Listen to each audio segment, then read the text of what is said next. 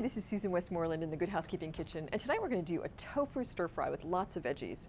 In stir fry, you really want to get the wok or skillet nice and hot, so it's better if you can to not use nonstick, just because you can really get the heat going. Call that the breath of the wok when the wok is really, really hot. To test that, you can take a small cube of bread, or if you like, a kernel or two of popcorn, and put them in. And when the when the popcorn pops, we know that the oil is hot and ready to roll. And I think it's approaching that now.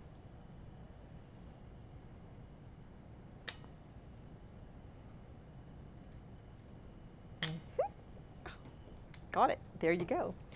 Poppin' and ready to cook. Susan Westmoreland in the Good Housekeeping Kitchen, helping you take back dinner time.